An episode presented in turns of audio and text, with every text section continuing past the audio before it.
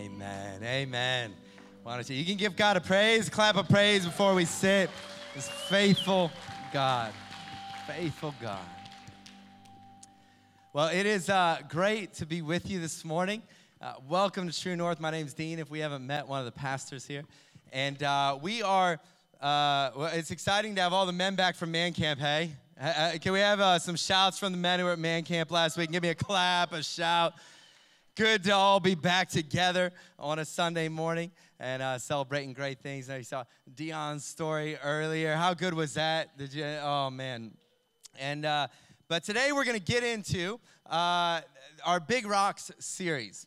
Uh, if you haven't been here, we're in a series right now called Big Rocks, and we're talking about uh, big rocks are the the big priorities of life. And this series is all about what are those key priorities as a follower of Jesus. Those, those key things that have to be a part of our life. That are, they're just, this is the big stuff. This is the pointy end of the stick stuff that we know God wants for our lives. And, uh, and we've talked about spirit led mission, what that looks like. We talked about uh, evangelism, what that looks like and can look like in each of our lives. And we talked last week about uh, reframing spiritual formation, what it looks like to allow God to form us, to carry the presence of Christ in our lives. And today we're going to talk about leadership development. And some of you may, when everybody hears those words, everybody probably has different thoughts and ideas and what kind of comes to mind for you. But what I want to suggest to you today is that leadership development is at the, the core, at the pointy end of the stick of what it looks like to be a follower of Jesus. And I want to give you a little picture of, of what this looks like and why I believe that is so true and so important for every follower of Christ. If you're a follower of Christ here today, this one's for you. It's not bonus level material, it's not just for certain people. This is at the core of what it looks like to follow Jesus.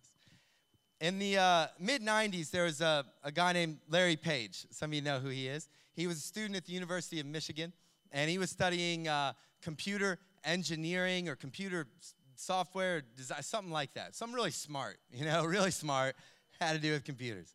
And so he's studying this, and one summer, uh, while he's in university, he decides to enroll and take some time to invest in his own leadership development. And he goes to a, a program, almost like a summer camp for leaders at the University of Michigan, that was called Leadershape. So he goes to this program, Leadershape, and one of their phrases, it's in their, their kind of uh, motto, it's in their, their, their just core of who they were. Uh, and, and Larry took it on himself to adopt this phrase into his own life, thinking, mentality, mindset, his own leadership. And it was this phrase that he went after that week uh, while he was a student. And it was the phrase develop a healthy disregard for the impossible. Develop a healthy disregard for the impossible. So Larry is there, and he really kind of this is his takeaway. This is what I want to uh, want to build into my life and into my thinking and into my leadership. And Larry goes on to be a graduate student at the University of Stanford. Now, as a grad student, he has this dream and this idea back in the you know kind of early mid '90s that I what if what if I could download the entirety of the internet? He, he wakes up actually one night with this what if I could just download the whole thing? I get every address. Now, anyone at that time would have said, That's impossible. That can't be done. And there's a whole bunch of reasons. It'll cost too much. Storage. How, where are you going to put all this? How will this even have enough storage? Like, you just, there aren't even such thing as search engines at this time. They're just impossible. But he had chosen to invest himself and leadership development and decided on this idea that I will disregard, I'll have a healthy disregard for what's impossible. And because of that, he presses forward with his project, and that project ultimately becomes Google. So, Larry Page, one of the co founders of Google, and the reason I bring up that story, and I love that story, is because it always blows me away that uh, what made something like Google possible was not actually that he was just a super smart guy, though he was clearly, but that he took the time to invest in his own leadership development. Leadership development is a, not about kind of, I learned some new skills. Something took place in his kind of very DNA and the way he thought and the way he was willing to dream. Something took place at a character level that was bigger than just he learned how to do some really cool stuff with computers. He changed his whole mindset to think in a new way. And because of that, we have something like Google. And my challenge for us today is to realize this. The reason I would say leadership development is at the core of what you know every Christ follower's life needs to reflect. This is a big rock. This is a key priority because what fundamentally allows us to uh, reach for, achieve, move towards the dreams that God has for us is not kind of skill acquisition or, or getting smarter or better at something technical. It's as we allow God to transform us to reach our, our greatest potential as followers of Jesus. And leadership development ultimately is about two things allowing God to do that to us and then passing it on to others. And this is at the core of what God wants for us. In fact, I want to start this morning by reading uh, a verse from 2 Timothy chapter 2 verse 2. And this is a, a, snapshot. Paul is writing a letter to a leader he's been developing named Timothy, and he's gonna, uh, gonna give him a little snapshot. This will be our little picture today of actually what leadership development is all about. And to be honest, in the church, leadership development can go by a lot of names. You can call this discipleship, you can call this leadership, you can call this uh, mentoring. I don't really mind. What all these things are fundamentally about is how we develop every person into their fullest potential as a Christ follower. And Paul puts it to Timothy like this 2 Timothy 2 2. He says, The things you've heard me say in the presence of many witnesses, entrust to reliable people who will also be qualified to teach others.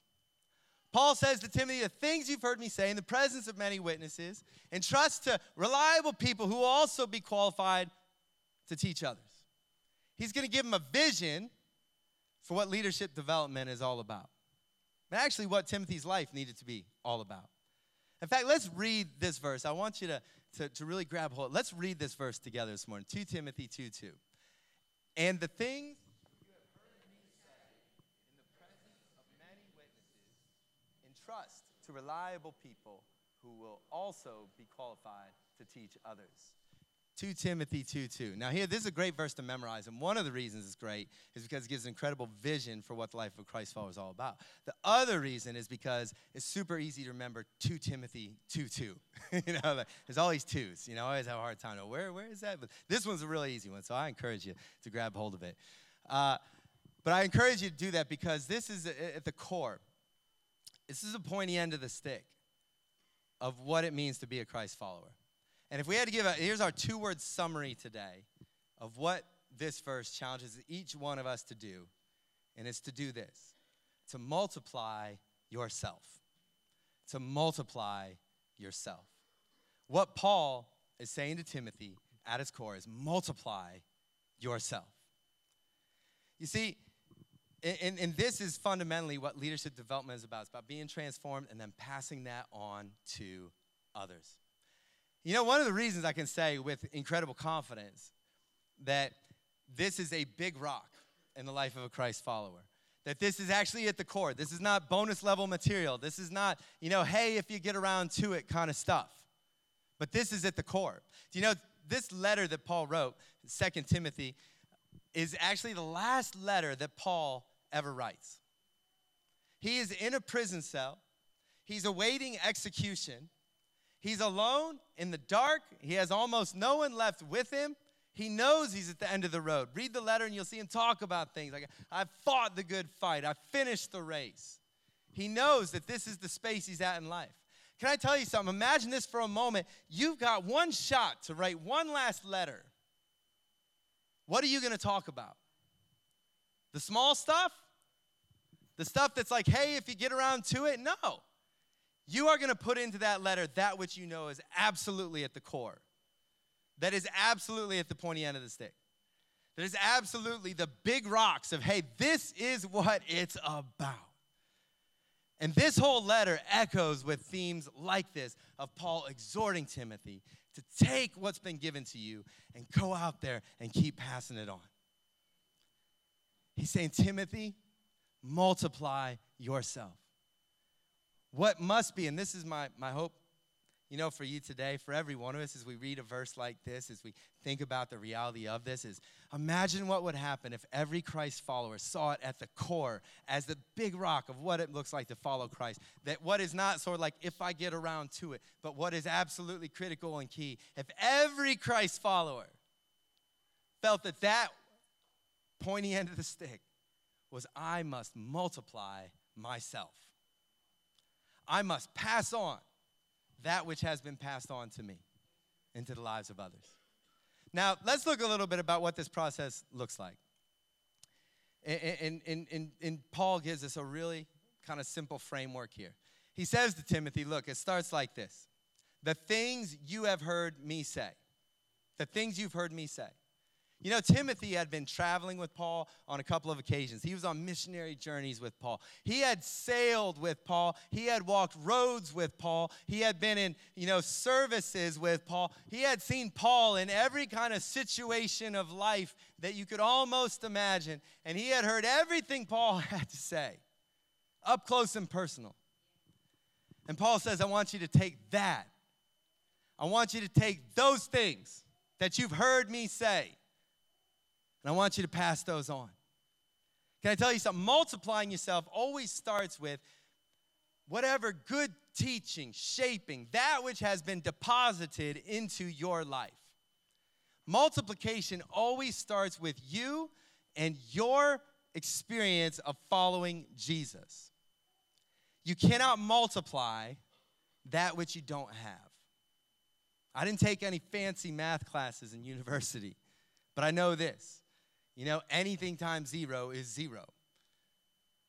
You can't multiply what you don't have. You know, every one of us, you know where, where the process of, of leadership development has to take place. It begins with our own experience as a follower of Christ. Am I allowing myself to be transformed by Jesus into the to reach my fullest potential as a follower of Christ? And who are the people who've deposited good things into my life?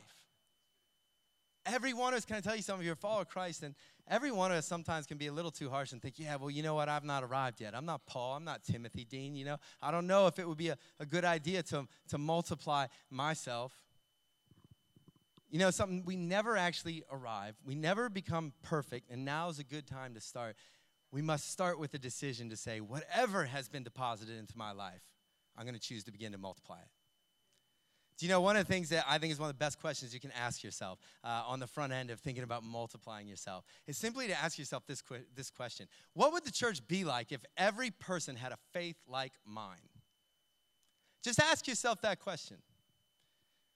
Spend a little time with it sometime. What would the church be like if everybody's faith looked just like mine? And, and, and the reason I think that's such a critical question is because, you know, sometimes, like I said, some of us have a tendency to be too hard on ourselves. Eh, but sometimes asking that helps us know, you know what, actually, yeah, I know sometimes I sort of feel it, but you know what, actually, if somebody was handling this, I'd feel like, yeah, no, that's, I could, I could see how that they're on a path, they're growing in someone else's life. Some of us have a tendency to be way too easy on ourselves. But then if you actually think about it, what would it look like if everybody had your you? You start to go, you know what, actually, that wouldn't be a real healthy church. That wouldn't be a real healthy place. You know, I find always myself, whenever I think, you know, I wish our church was X, Y, or Z, you know, I wish we were a little bit more like this or a little bit more like that. My first question is always, why am I not a little bit more like that? If I want our church to be a little more X, Y, or Z, am I X, Y, and Z? Because I can't multiply what I don't have. And the thought that somehow we could sort of tell people what to do or just sort of teach people, now we cannot. We can only multiply that which we have. And one of the best questions you ask, what would the church be like if everybody had faith like mine? What would the church be like if everybody attended the way I attend, you know, came together for worship the way I do, with the, the way I think about and approach it? Everybody came with the same level of passion and expectation and desire to worship God that I have. What would the church be like if everybody gave the way I gave, served the way I served? What would the church be like if everybody had the same sort of level of passion for evangelism that I have? What would the church be like if everybody approached, you know, their, their workplace as a follower of Christ the way I approach mine? What would the church be like if everybody approached their family the way I approach mine and my role my field? What would the, and that is one of the best things. It will give you a snapshot to say, would that be a healthy place? Would that be a strong place? None of us ever perfect. You may feel like, oh, but, but if we begin the process of growing ourselves, we're beginning to have something to pass on to others. Say, oh, I don't have enough to pass on or share. You know what? But I'm hungry to grow. Then pass on your hunger to grow. Pass on your, your humility in that. Pass on your just desire to say, I don't have it all figured out, but I want to go on a journey. Would you come with me? So it always starts with multiplication. We can't get around this. It always starts with you. It starts with me. It starts with our experience. It starts with what's been passed on to us. And then it, it, the process looks like this. We then take what has been happening in my life and I choose to wisely invest that and entrust that, Paul says, to reliable people. We choose wisely where we begin to invest that which has been entrusted to us. We choose wisely. And, and Paul says, you know what? You got to find some people to start to pass on what you've been given, what I've been given, our experiences, our mentors, our the people in your life who shaped you. That's you've been entrusted with something. That's like a treasure. And Paul says, now take that treasure and entrust it to reliable people. Let me hear say reliable. You know what I love about reliable people here is Paul doesn't say find some really talented people. Find some people with some huge potential. Like they could really, you know, if you found the right person and, you know, and maybe they had the, the right connections or the right positioning or the right this or that, you know, I bet that person could really take off big. Find somebody who you think could get the, the book deal, you know, and invest in them. Find somebody who you think could really do. No, Paul says, you know, all you've got to find, you know who, who you should invest the treasure you've been given into? Reliable people. Anybody can choose to be a reliable person. All reliable is, it just says, I'm to keep showing up. I'm to stay true to my word. Paul doesn't say find the most talented people. Don't, Paul doesn't say to find. He says find reliable people, people you can count on. And that's a wise investment. Find those reliable people and, and begin to entrust to them everything, Timothy, that I've entrusted to you. You know, every one of us has to. It, it, the whole idea of seeing multiplication begin to happen, it starts with us beginning to look around and say, who can I invest into? And it doesn't need to be the people who maybe you feel like they, yeah, they're ready for us. It, you just got to find who are reliable people. Because the, the goal is that those people will now be qualified once you have invested into them to teach others.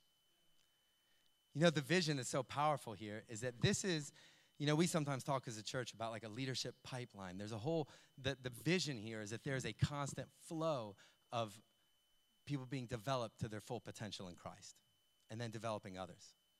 Paul says those people, uh, you, you know what? They're reliable. The, the, the key thing is so that then they can begin to teach others. This is a picture of multiplication taking place. And it starts with multiplying yourself.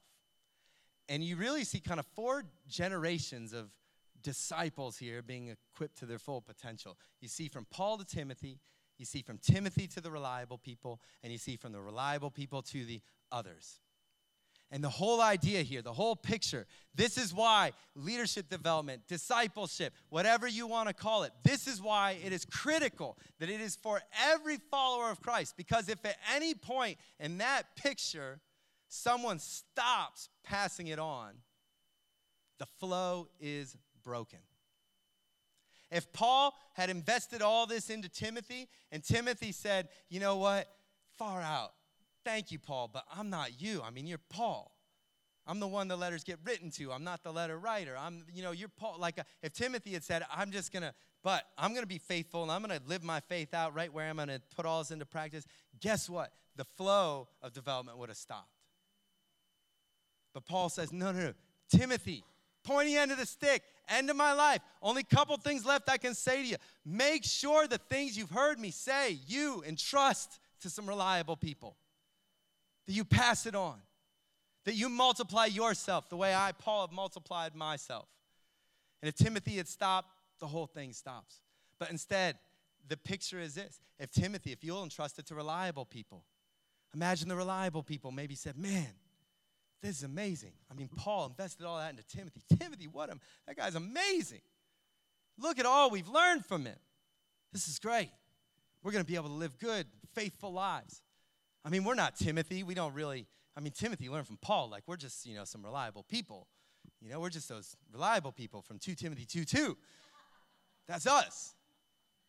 We don't, we're not like leadership development, passing. I mean, we just, wow, thank you, Timothy. But and if they had stopped, the whole movement stops. The flow cuts off. But Paul says this is the picture those reliable people. Timothy, I gave it to you so you could give it to them so they can give it to the others. And guess what? Those others are called to multiply themselves. And so what happens is by the time you get to the others, I mean, like I said, I'm not a maths kind of guy. But if Paul was one person and he multiplied himself into Timothy and a bunch of other people, but Timothy went, you know, once Timothy, it was passed to him, now you had two people. And once Timothy passed it to maybe let's just say two people that he passed it to, now you got four people. And now if each of those two passed it, now you got more people. See what I did there? That's the point. This is how multiplication works. This is how exponential growth takes place. This is how a seemingly impossible task of 11 original followers of Christ, this is how they turn the world upside down. So that centuries later, there's a billion, you know, followers of Jesus on the planet. Seems impossible, but it only happens when every Christ follower takes it upon themselves to have a growing walk with Christ and to then take that which has been deposited into them and entrust it to others.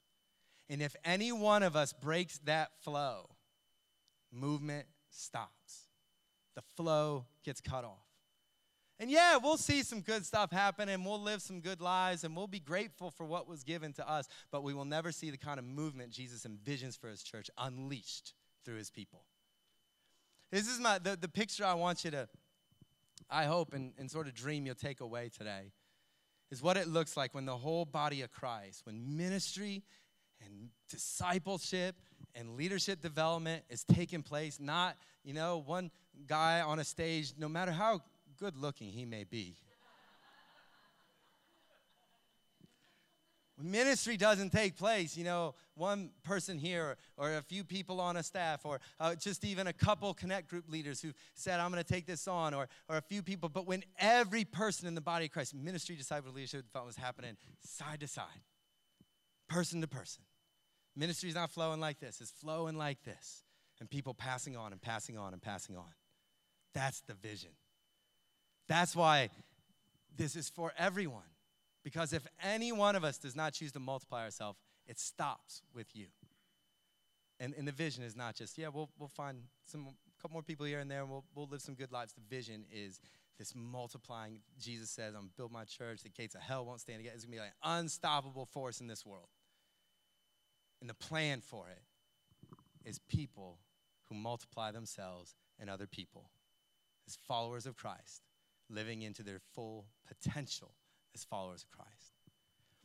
My hope and dream for every one of us here today is that if you're a follower of Christ, you will make it your life's ambition, your driving vision, your sort of this is the greatest investment I can make is going to be to begin to invest myself into the lives of others to take that which has been poured into me and pour it into others. I always love this phrase, Andy Stanley, when he talks about leadership development. He always says this He says, Your job is never to fill up someone's cup. Let's say you're investing in someone and you kind of, you know, every one of us, we have a cup of our lives and there's knowledge, experiences, good teaching, all these things to go in there. And he says, You know, your job is never to fill up someone else's cup. None of us can fill up someone else's cup. We all need multiple, you know, influences, mentors, experience, you know, learnings, all these things. But he says, everyone's responsibility when you begin to invest in someone else's life is to empty your cup.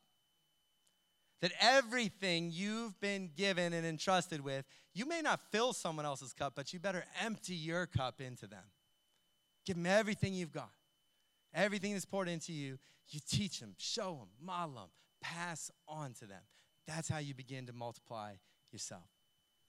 And, and if you are, are find yourself even today, you think to yourself, like, that's good, but here's what I know. Many of us, you, you'll want to discount yourself from this process at some point. And there's, there's three kind of common ways I see where people say, you know, this is why it's not for me. I'm not Paul, I'm not Timmy. This is just not for me. This is. This is bonus level stuff. This is extra features on the DVD. I just want to follow Jesus. and get through. This is for everyone. Here's three things that I commonly see people on discount. The first is this. Many of you might be sitting there today and you just say to yourself, Look, I just haven't arrived yet. I don't have anything worth passing on. And like I said earlier, can I encourage you? You know what? None of us ever arrive. None of us ever, it's like, Yep, now I've got enough to pass on.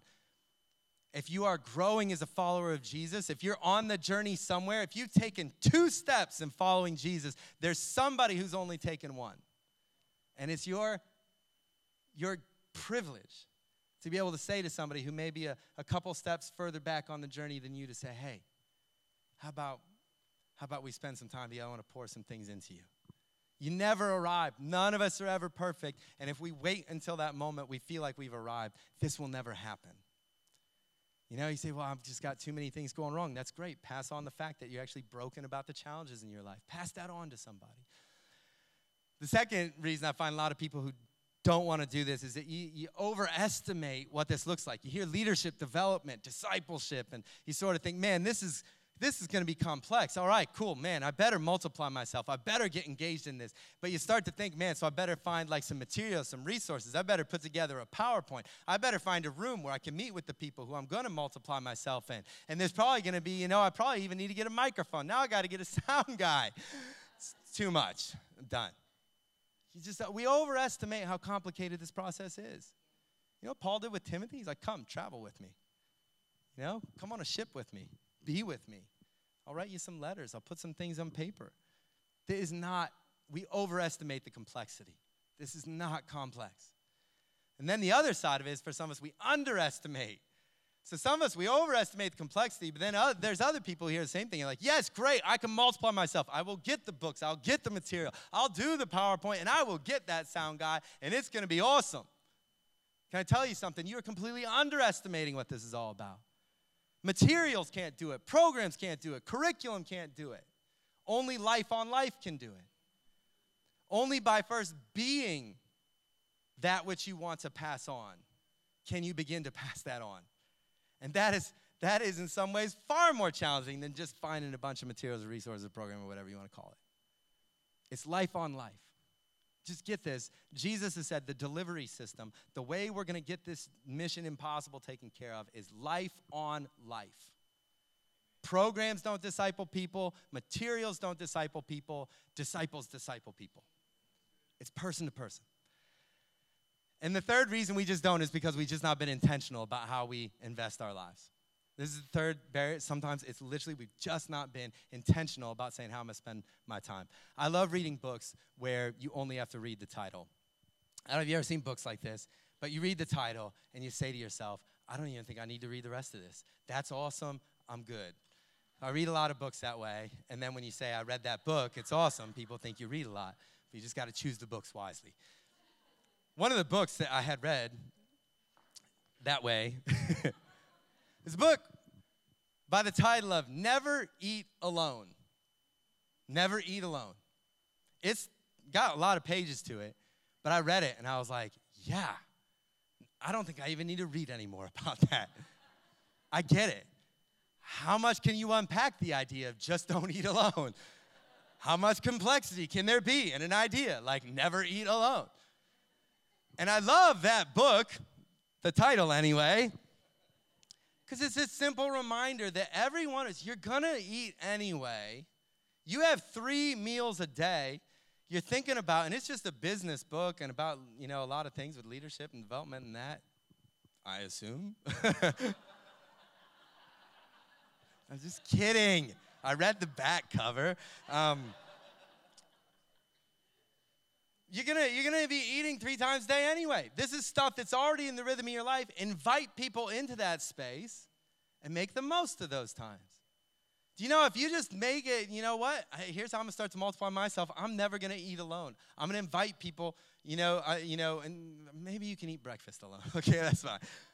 But you know what? I'm to just invite, let's have lunch together. Let's have dinner together. Let's catch up for coffee together. And if you're a growing follower of Christ who's spending time now with people, you are to begin to multiply yourself in them.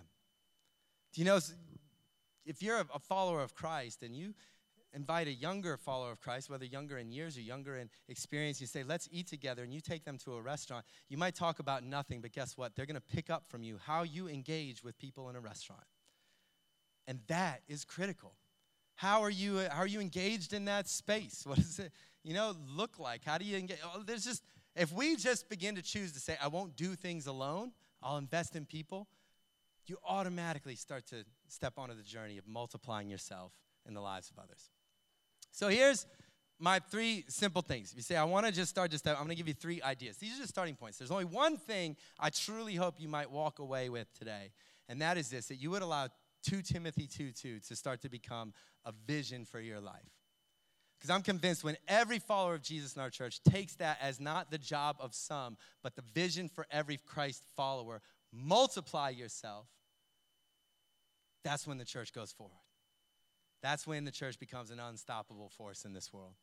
That's when you don't just kind of add a person here and there. That's when you begin to multiply impact. And I say this because I know across this room today, you don't realize how much you have to pass on. You don't realize how many people need what's been entrusted to you to be passed on to them. And so, my hope is that you would grab hold of that vision. Just make it your passion. You can't ever, we never start down a road until we first sort of vision and dream, I know I want that. So I encourage you, maybe memorize 2 Timothy 2 2. Maybe start to just pray, God, would you give me that vision? God, would you help me to see some people? Would you help me to sh- show me how I can invest my life the way Paul invested his life into Timothy and Timothy to reliable people and reliable people to others so that we could be here today? But here's three ideas if you sort of say, I'm still trying to wrap my mind around this. Dean, what do you want from me? What do you want me to do? Here, just three suggestions for you. Think, where do I, where would I even start? The first suggestion, the first idea I would give to you is to join a team. On every Sunday, there are people who gather on teams here at True North to, to, so that when we gather, uh, we're able to, to fulfill all the biblical functions of the church, do the things that God's called us to do. The reason I would encourage you, if you've never joined a team, it is really hard to do life on life discipleship, leadership development with anybody if you are not experiencing I'm actually connected to other people. And so I encourage you if if if your experience of church and being part of a church is very much to kind of come in and go out, you are actually cutting yourself off from the context whereby you will find those people who need you to pour into their lives.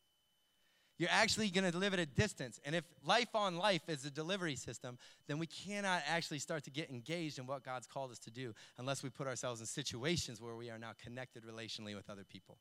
And our teams are a great space to begin in that. Our teams are a great place to, to invest in your own leadership development. Our teams are a great place to get connected to others who you can invest into them. Maybe you're even on a team, and the next step for you would be to say, you know what, I will lead a team because that means I can actually even take into a, a space where I could, this could be a group of people that I can say, hey, here's somewhere I can start. Guys, I want to invest into you. Second suggestion I, I have for you, know, and I'll, one, one last one I'll, I'll, mention there, even on, on join a team. You know, one of the great spaces in our church for this as well is in our, our, our Compass Kids ministry. You know, we set up our children's ministry to function in small groups of kids. And sometimes people think of small groups of kids and they get afraid. and more, what do they tie me up and carry me away? You know? But can I tell you something? If you're saying, oh man, I don't know, I'm, I'm like, where do I start developing as a leader and inviting other people? And I'm just in a stage of the journey, I feel like I'm only a few steps down. Where would I start? That is one of the great spaces you can choose to invest your life in, in other followers of Christ. You're like, they're just Kids, can I tell you something? You can make one of the most lasting impacts you can if you choose to invest your life of faith into a child. Talk about an investment worth making. That thing is going to pay dividends for their whole life and into eternity. So that is the one great space. You sort of think, kids, I don't even know what that is. You know what? If you just say, I'd be willing to hang out with a group of kids, to rub shoulders, to eat a little food and sit in a circle with them, my goodness, the impact you can make for the kingdom of God. It's incredible. Second, uh, space I'd suggest to you. Here's a simple thing anyone here could do if you sort of just think, man, if you're the kind of person like, I just want to, I want to do something. I want to do something. Grab a, find a, two people, grab a book and ask two questions. I heard a guy who had written lots of books about leadership development. He talked about this idea, and I loved it. And he was talking to, when I heard him, he was talking with a guy who was sort of saying, Oh, it's too complex. Where do you start? And he said, Anyone can do this. Just find two people, grab a book, and ask two questions. Say, We're going to read this together and ask these two questions What are you learning? And what are you doing with what you're learning? Anybody could actually do this to just say to a couple people, you know what? I want to invest in my own kind of leadership development, growing as Christ follower. I'm going to read this book. Would you want to read it with me? And we'll get together, you know, once a week, fortnight for lunch or breakfast. I'm never allowed to eat alone again, so I need someone there anyway. You know what? You say we do that. We'll just talk about what we're learning and what we're doing with it. Can I tell you something? If, if like our church was filled with people doing that, just we would see multiplication. You begin to grow. Sometimes it's what's in the book. Sometimes it's just what the book, you know, sort of stirs up and life on life transformation can take place in those conversations. You know, we've got a, a, one book I always recommend to people. It's called Spiritual Leadership. It's by a guy named Oswald Sanders. And whenever there's a book by a guy named Oswald, you're like, whoa, that must be pretty serious stuff. And it's a great book written in an era when people were still named Oswald. And um, but I always recommend it to people. And you know what? If you say, you know what, I want to do it, where's a book? Where do I start? It's called Spiritual Leadership. I'll give you a copy if you want to do that. You know, send an email to the church. We've got some copies. And, you know, if you're going to do that, be just, it's an incredible thing you can do just to begin to invest in your own growth and, and that of some others. Third thing that I just encourage you is, and this is the bottom line, just choose to invest your life choose to, to be intentional about how you invest your life. Choose to say, I'm going to invest my life in people. I'm going to create those spaces. I'm not going to do things alone. I'm never going to serve alone, come to church alone, eat alone. I'm going to just look at every space I can invite someone to be with me. When Jesus called his disciples, always talks about, he chose the 12 to, one of the two things he says, of them to be with him. There is a be withness that just has to take place for discipleship to to happen, leadership development to happen, multiplication to happen, and just choose to say, I'm going to invite people into every space I can. And you'll be on that road. You know, I, I want to just read you a, a, last story this morning, and then uh, I'm going to invite the, the team up even as I, as I read you the story. It's one of my favorite stories. Some of you may have heard me read it uh, in, in different spaces. Um, but it's this great story uh, about a guy named Howard Hendricks. And Howard Hendricks was a, a, professor at Dallas Theological Seminary, one of the most influential seminaries around. And he tells the story of how someone chose to invest their life into him as a, as a child growing up in, I think, probably the 30s or 40s. He's, he's passed on now. But he tells a story of, and then this guy's influenced. He was president of this seminary that has churned out some of the most influential Christian leaders of the late 20th and 21st century, into the 21st century. And here's his story of, of how he got started. He talks about the people who invest in your life. He says, In my own life, I can recall several of these profoundly influential figures who were strategically used by God to change the course of my life. The first was a man named Walt. Had it not been for Walt, I seriously doubt whether I would ever have become a follower of Jesus Christ. I came from a broken home. My parents were separated before I was born, and neither one paid much attention to my spiritual condition. To put it bluntly, I could have lived, died, and gone to hell without anyone even bothering to care. But Walt cared. He was part of a tiny church in my neighborhood that developed a passion to affect its community for Christ. Walt's passion was to reach nine and 10 year old boys like me with the gospel. I'll never forget that Saturday morning I met him. I was sprawled out on a Philadelphia sidewalk playing marbles. You can remember those days. Suddenly, someone was standing beside me. I looked up to see this gangly guy towering over me, all six foot four inches of him. My mouth sort of dropped open. Hey, son, how would you like to go to Sunday school? He asked. That was an unfortunate question. To my mind, anything that had the word school in it had to be bad news. So I shook my head no. But Walt was just getting started. How would you like to play marbles? He asked, squatting down. Now he was talking my language. Sure, I replied, quickly set up the game as the best marble player on the block. I felt supremely confident I could whip this challenger fairly easily. Would you believe he beat me in every single game? In fact, he captured every marble I had, and in the process, he captured my heart. I may have lost a game and a bit of pride that day, but I gained something infinitely more important the friendship of a man who cared. A big man, an older man, a man who literally came down to my level by kneeling to play a game of marbles. From then on, wherever Walt was, is where I wanted to be. Walt built into my life over the next several years in a way that marked me forever. He used to take me and the other boys in his Sunday school class hiking. I'll never forget those times. He had a bad heart, and I'm sure we didn't do it any good, running him all over the woods the way we did. But he didn't seem to mind because he cared. He's probably the first person to show me unconditional love. He's also a model of faithfulness. I can't remember a time he ever showed up to Sunday school class unprepared. You think of reliable. Not that he was the most scintillating teacher in the world. In fact, he had almost no training for that. Vocationally, he worked in the tool and die trade. But he was for real. And he was also creative. He found ways to involve us boys in the learning process, an approach that made a lasting contribution to my own style of teaching. Overall, Walt incarnated Christ for me. Not only for me, but for 13 other boys in my neighborhood, nine of whom also came from broken homes. And remarkably, 11 of us went on to pursue careers as vocational Christian workers, which is ironic given that Walt himself completed school only through the sixth grade. It just goes to show that a man doesn't need a PhD for God to use him to shape another man. I love that picture of this guy, Walt who was willing to invest himself in the lives of some other young kids. 11 of them, you know, Howard Hendricks goes on to be president of a seminary. His influence, you, you can't even believe how many key leaders across our, our world today were influenced by this man because one person decided to invest themselves in the lives of others. And it doesn't matter if it's kids, it doesn't matter if it's investing in teenagers or someone in their 30s or 40s or 50s or 60s, it doesn't matter. But whenever any one of us chooses to say, I'm going to invest my life. Life on life. That's the delivery system. That's God's plan. That's His dream. It's not for some, it's not for the people with the PhDs. It's for everyone who has an intentional vision to say, I want to multiply myself and my faith in some others. I want to pray for us this morning. Would you stand up?